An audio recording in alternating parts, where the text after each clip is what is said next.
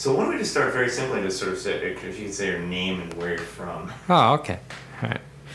My name's Paul Couming. I'm from uh, Dorchester, Mass. originally. Great. Okay. Uh, and so I, know, I noticed you made some of those notes. So, uh, um, what did you want to talk about to start off the? Uh... Oh, kind of my uh, how it was I came to be the kind of person I was, out, outspoken, from a rather quiet person, because I never usually spoke out about much of anything when I was a kid.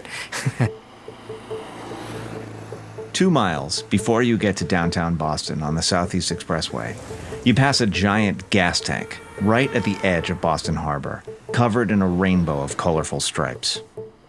Seeing this gas tank means you're passing the neighborhood of Dorchester, where much of our story takes place, or at least where most of the characters seem to have apartments. Some places are upper middle class. Dorchester is utter middle class. It's the largest neighborhood in Boston, making up the southern half of the city. For a brief period in the 1980s, it had a bookstore and a movie theater, but unfortunately, they didn't last. It is perpetually right on the verge of gentrifying, but fortunately, it never does. I'm your host, Brendan Hughes. I grew up there. And so did Rose Kennedy, 80% of New Kids on the Block, and John King, who does the Magic Wall on CNN. Dorchester is where Boston has its morning.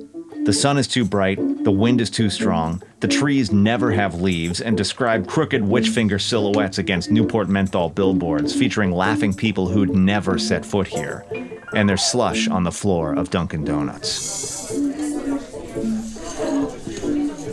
Dorchester has four subway stations, all on the Red Line, far more than its share of brake service and auto body shops burgeoning Vietnamese and Cape Verdean communities, African Americans, Irish Catholics, and a long history of apartments full of activists. Activists like Paul Couming. I was born in 48, so the war had ended, and there was a lot more opportunities there, and there was a lot more hope in the nation as a whole. That went a lot to what kind of person I became, you know, and I was uh, uh, quiet, but I was very o- open to the things being hopeful. This is Divine Intervention. This is a story about radical nuns in combat boots and wild haired priests trading blows with J. Edgar Hoover's FBI in a hell bent effort to sabotage a war. It's got tragedy, heists, a trial of the century, and the goddamnedest love story you've ever heard.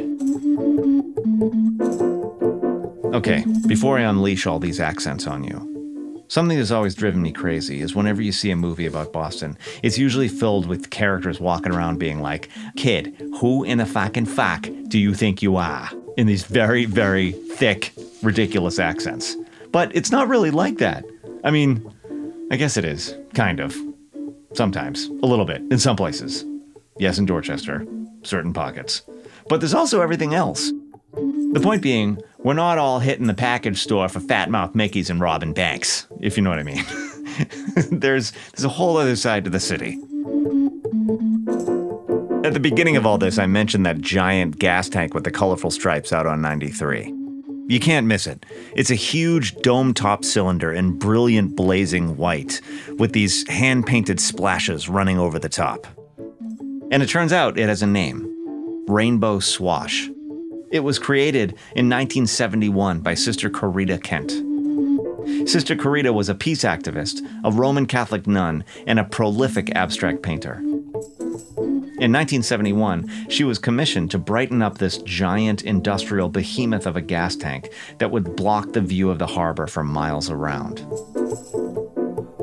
Like many Catholics, she strongly opposed the war in Vietnam and she would later deny that she had secretly painted Ho Chi Minh's profile into the left side of the blue stripe as a protest.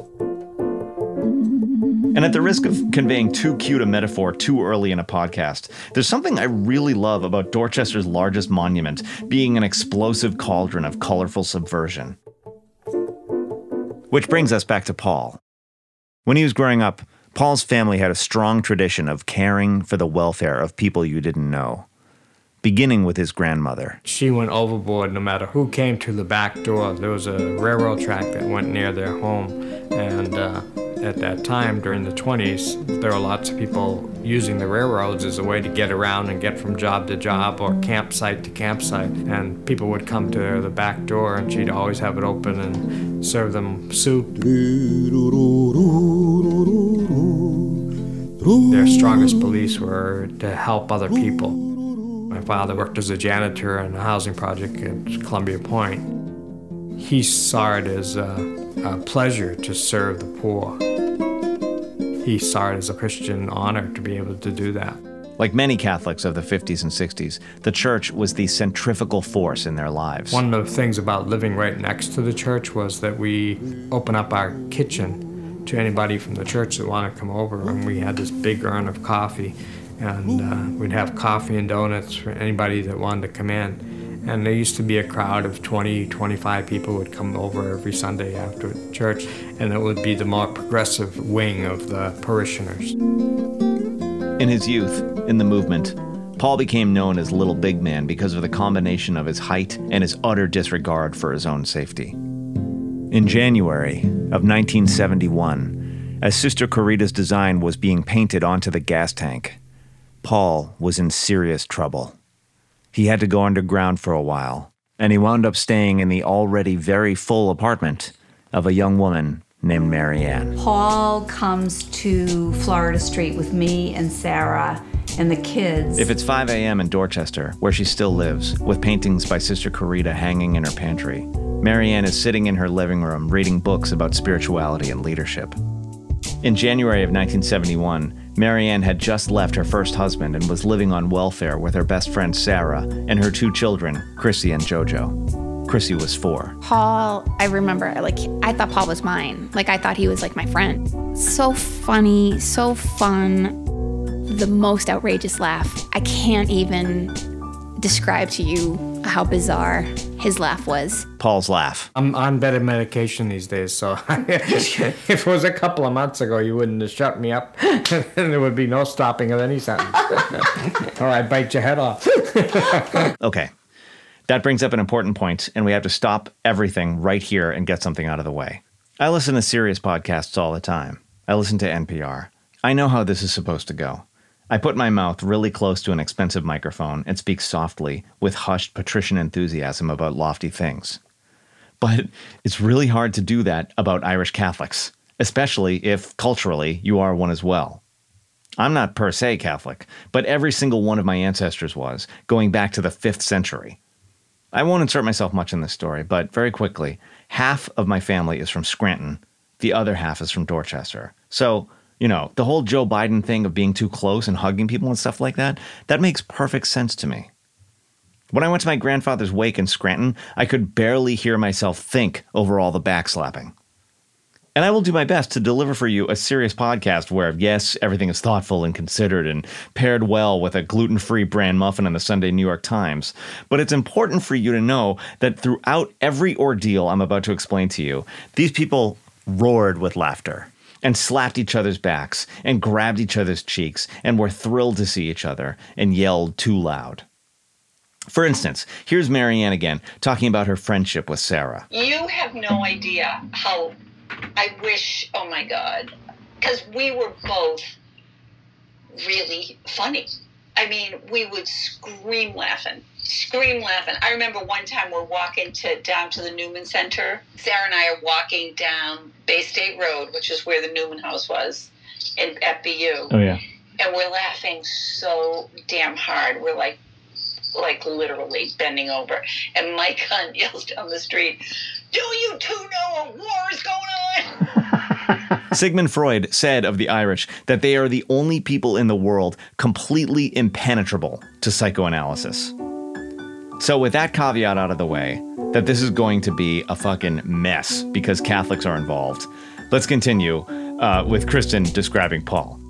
And I remember, like, it, like everybody, whenever he would laugh, would stop whatever they were doing, like in a restaurant or or at the Paulist Center or just like walking down the street. He just was special. He was really special and small and elfin and always had rosy cheeks. So, why did sweet little Paul, he of the world's most wholesome upbringing, have to go underground? And by that I mean hide from the FBI. by moving into a one bedroom apartment that already had four people in it. Paul Couming had signed up as a conscientious objector. This is Ann Walsh, who at the time was a nun living on Claiborne Street in Dorchester. She had recently rebelled and left the charge of her mother superior, and by all accounts was a pretty hardcore activist and movement leader.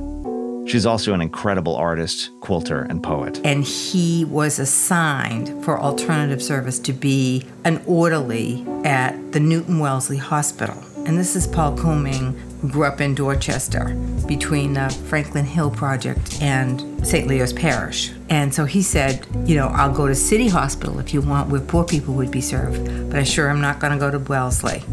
So they said, No, you're going to go to Wellesley. You don't get any choice. What I did was I took my cards and put them in an envelope and mailed them back to the draft board, telling them that it was against my uh, religion to continue to hold these cards or participate in the draft. So I sent them back with a statement similar to that, and uh, they kept them. Then a few years later, they charged me with uh, not having them on my person. There was the law at the time said that you had to carry your classification card and your registration card on your person at all times if you were over the age of 18. Uh, they knew I didn't have them on me because they had them in their in their hands. So, picture a country where if you were a certain type of person, you had to carry papers on you, and you could be stopped at any time and forced to produce them. A country where you could be forcibly taken to the other side of the world, given a gun, and sent into battle to be shot and killed, whether you believed in the war or not. And this was a tough war to believe in, especially for Catholics. But more on that later. Yeah, I got a uh, summons from the court. I was being charged with three counts of violation of the Selective Service Act. I was just going to end up going to jail for a while, and I was really just bummed out about the whole process. Paul lived at the time with a bunch of other activists in a group house on Claiborne Street in Dorchester. There was some talk Marianne. amongst the community, Claiborne Street, Kind of uh, action around my refusing to carry my draft cards in my trial. and that Paul wanted to take this action, that he wasn't going to show up for court. Ann Walsh grabbed me by the collar one day and said, Look, at, I want you to go down to the Paulist Center. I want you to meet some people and talk to them about your situation. I don't know who came up with the idea. Ann Walsh. But we came up with this idea. We were hoping that the Paulist Center community would put Paul in sanctuary. Sanctuary, meaning Paul would turn himself over to the authority of the religious leaders inside a church instead of federal law enforcement. The Catholic Church had adopted this practice at the First Council of Orleans in 511 AD for thieves, adulterers, and slaves to seek refuge from capital punishment inside its doors until an oath is sworn to do them no harm. But it had long since been abandoned. So the question was could they find a Catholic church in which to take sanctuary? the sanctity of a Catholic Church was just much more, you know, it shows a prejudice against uh, other religions, I guess, but it was much more uh, secure than uh, any other church that ever offered. So Ann Walsh approached Ann Tobin at the Paula Center. So now we have an Anne, an Anne, and a Mary Ann. This is, as I warned you, a story about Catholics. Here's Ann Tobin. Ann was a campus minister at BU. Ann Tobin had recently been controversially named female lay minister at the Paulist Center, the church where they wanted to have the sanctuary. Tobin, as many people called her, was diminutive like Paul. She had a master's degree in theology, and she was great at keeping house cats alive well into their 20s. And she called me one day and said, Could you come and meet me? I have somebody you, I want to introduce you to, and, and we want to discuss something with you. That night, Anne, Paul, and Anne met at a Peter Pan restaurant near Boston University. She had this young man with her. She introduced me to him, and she said, This is Paul Couming. He's been drafted, and he's not going to go, he's going to resist. And she said, We want to know if we could have a sanctuary at the Paulist Center. And I said, Well, yeah, sure. Why not? and she said, No, she said, Well, clearly, she said, You don't know much about sanctuaries. The. Catholic Church had not done that in the, during the Vietnam anti-war movement, as far as I know at that time. because it really a catholic church had never had a sanctuary for a conscientious objector ever in the history of the catholic church ever anywhere in the world before it was a first like all through World War II. No, nothing, nothing. Zero, zippo. In fact, there hadn't been a political sanctuary in a Catholic church since the 16th century. Protestant churches had, and they had been pretty bloody. She said there, there have been several sanctuaries in Boston, and they have been very violent um, situations because of the police and the National Guard. And so she gave me an example. Ann Walsh then explained to Ann Tobin that there had recently been a sanctuary at a Protestant church across Boston Common from the Paulist Center. It's On the very opposite side of uh, Boston Common, Arlington Street Church. And the, the sanctuary that occurred, I think, probably just a year or so before. She's 96 federal marshals broke into the chapel and beat people up, and people were hurt, and there was a lot of damage done to the Arlington Street Church. Police had gone in in riot gear and smashed heads with billy clubs and dragged the uh, soldiers that were AWOL basically out into the street and arrested them. There was a lot of injuries. I said, Oh, I see. Well, that's okay. We'll do it anyway. You know, we'll do it. We'll figure it out. I was hoping that they would say no so that would end it. Ann Walsh. And then I could feel smug and superior, like I would have put him in sanctuary, you know? But what I didn't want was that specific place to be the sanctuary because my father had for years and years worked at the State House and gone to Mass there every day. So it was part of a whole group of Catholic politicians who had helped rebuild the Paulist Center, build the Paulist Center to begin with. And I thought my family's going to say, oh, she's going out of her way to show disrespect to our father's memory. He had just died, right? And I thought, well, I could do without that ride, you know? The Paulist Center sits at number 5 Park Street, smack in the middle of downtown Boston, and it's right below the golden dome of the State House. Park Street is the shortest side of the five sided Boston Common, and it's where you'll find the three sets of red double doors that mark the entrance to the Paulist Center Chapel. It was dedicated in 1957, but because of anti Catholic prejudice in Boston at the time, Cardinal Cushing had to have a Protestant friend buy the building and then turn it over to the Paulists. The Paulists are one of the many orders of the Catholic Church, like the Jesuits and the Benedictines, the Josephites, and the Dominicans. They were the first order formed in the United States, and they have a uniquely American focus.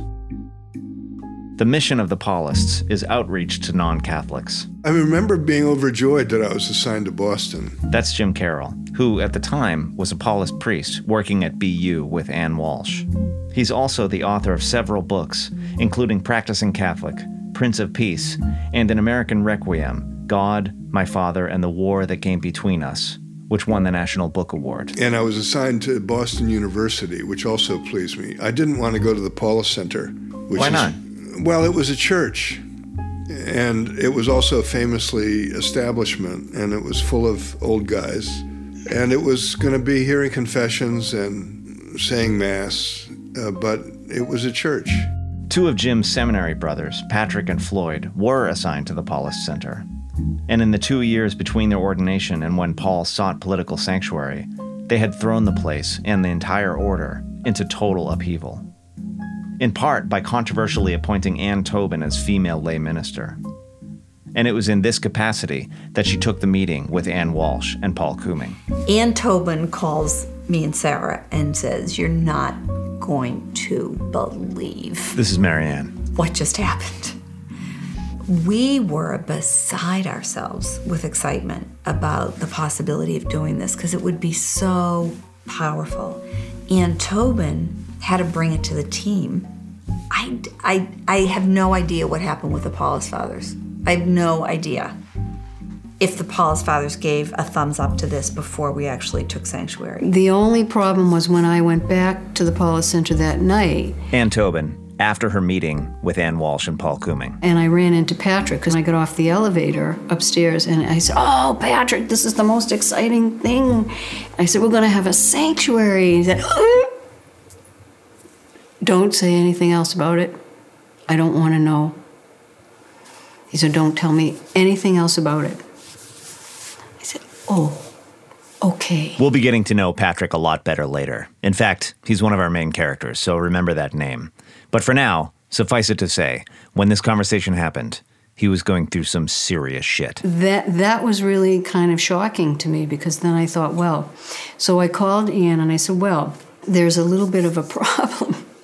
I said, um, I ran, I told her what happened, and I said, so uh, Patrick is probably the most liberal person on the team, and so I'm I'm not sure about the reaction of the others. What were the stakes, though? Would it be? Could there? Could they have been? Maybe they could have down the shut down the, yeah, they could have maybe shut down the Apollo Center or whatever. Did Rome have that authority to do that?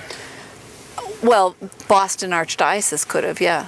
They could have said you're no longer welcome in the Boston Archdiocese. But Anne, Paul, Anne, Marianne, and Sarah pressed their case. The group came around to. I think it probably took quite a few conversations. And they said yes.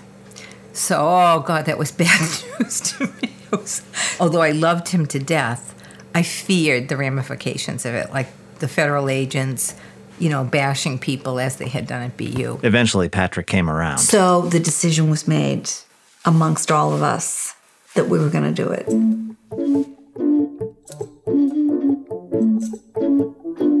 And so they began making preparations. And there were hundreds of people involved in this from the whole community at Newman House at BU, all of us at the Paulist Center, the whole Catholic left community up and down the East Coast.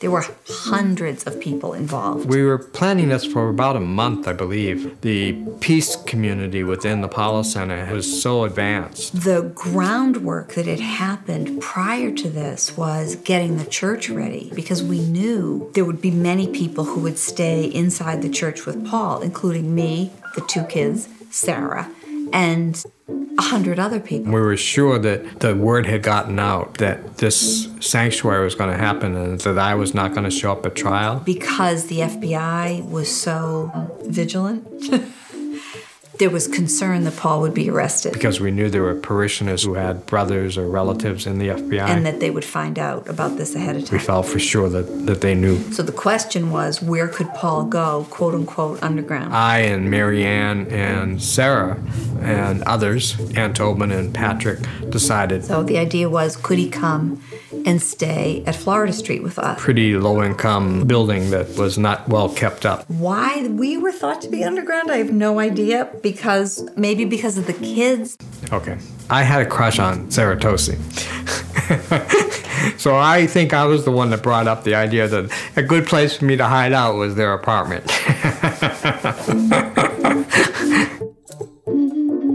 So Paul moves in with us. and the fact that there was no place other than a floor space for me to be didn't make any difference, you know. Okay, let's go back to basics. Three rooms. Chrissy and JoJo had one bedroom. The kids had the bedroom. There was a kitchen and there was a living room, and that's all there was to this apartment. Paul's got a bedroll. Sarah and I are on the day bed, pull out couch. I slept on the floor and uh, did that for two weeks.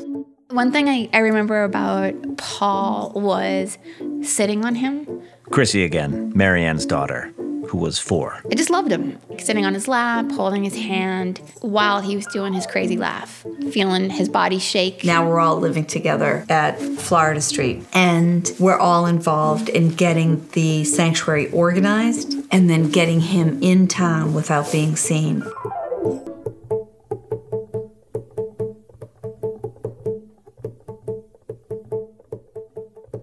And I will never, ever, ever forget the morning we're going to go to take sanctuary. He's supposed to show up in court at nine o'clock. I had a court date. I was supposed to show up for trial to answer questions and ask questions because I was defending myself. My brothers were in the service.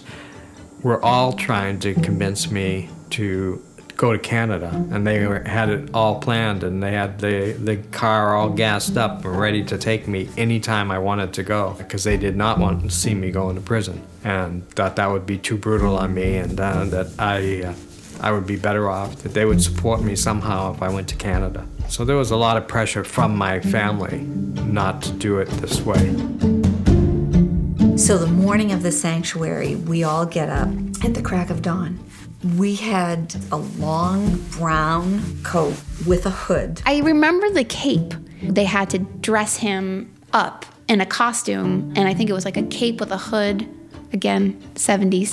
The styles of the coats at that time, they almost looked like monks' habits. I either look like a woman or I look like a monk.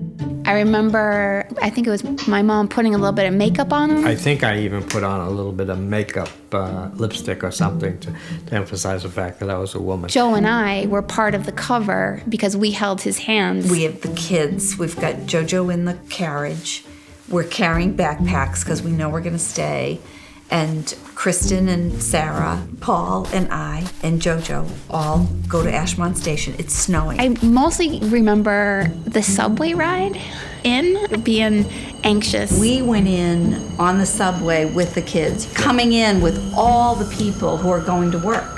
When we get off at Park Street, we look up Park Street and we see that there's activity outside Park Street, and it looks like the FBI. It looks like Park Street is being covered. My understanding was when the sanctuary started, Paul was not in the Paulist Center, that the FBI got there before he did. And so we get ourselves into Brigham's. Brigham's, if you're not from Boston, was a ubiquitous chain of diners in the 60s and 70s, and their coffee tasted like pavement. And we get ourselves a cup of coffee, and we're stunned. I mean, we're we're flummoxed. We uh, felt that for sure the FBI would want to try to stop me from going into the church rather than having to drag me out of the church. What are we going to do? Are we going to make a break for it and just saunter up there, Paul in his girl coat, and get him in the door? Meanwhile, Paul's father was in the courthouse facing the judge in his son's place. There was probably a hundred people in the courtroom expecting me to be on trial and there to support me. But I wasn't there, but my father and mother were there. The judge, Judge Charles E. Wyzanski Jr., I remember his name very well.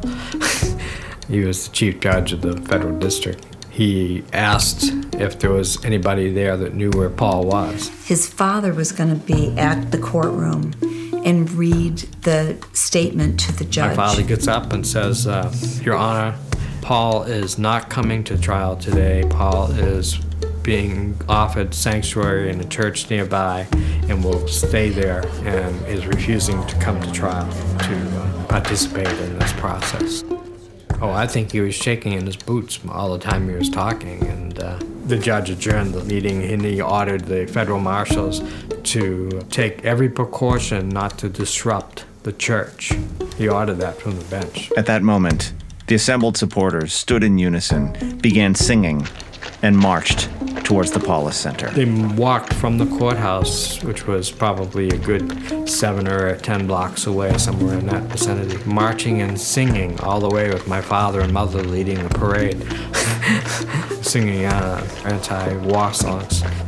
They did that for the several blocks right through the streets of Boston. From where they stood at the window of Brigham's, Marianne, Paul, Sarah, and the kids could see down Tremont Street that the singing marchers were headed straight for the Paulist Center, and they were going to go inside and start the sanctuary without Paul in the building. Now, our job had been to get Paul there before anybody else got there, but what with the FBI up and down the road, that wasn't working out. The marchers were about to round the corner onto Park Street and head straight for the FBI, with Paul trapped in Brigham's, watching.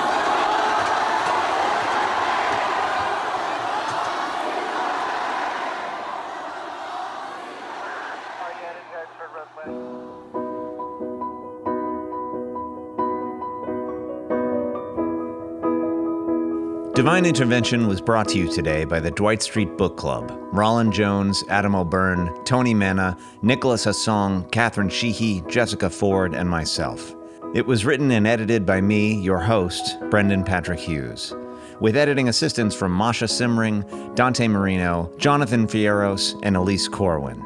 Interview assistance from Lewis Wheeler and Chris Bano. Research by Susie Blair with consulting help from Pamela Grimo. Special thanks go out to Amelia Hirsch, Jaji Hammer, Joe Tropea, Mary Seidel, Emily Topper, Oscar Hughes, Kristen Hughes, Carly Pope, Ethan Stocks, Davy Gardner, and Max Ludlow. Our episode today featured music from the great Yusef Lateef, the also great Atahualpa Yupanqui, Blue Dot Sessions, Halizna, and the Lumineers. Be sure to check out our other podcasts from the Dwight Street Book Club, including Ask Rana with Rana and Brian. And tune in this fall to AMC for Interview with the Vampire, created by our fearless leader, Roland Jones. This is Brendan Patrick Hughes. Thank you for listening.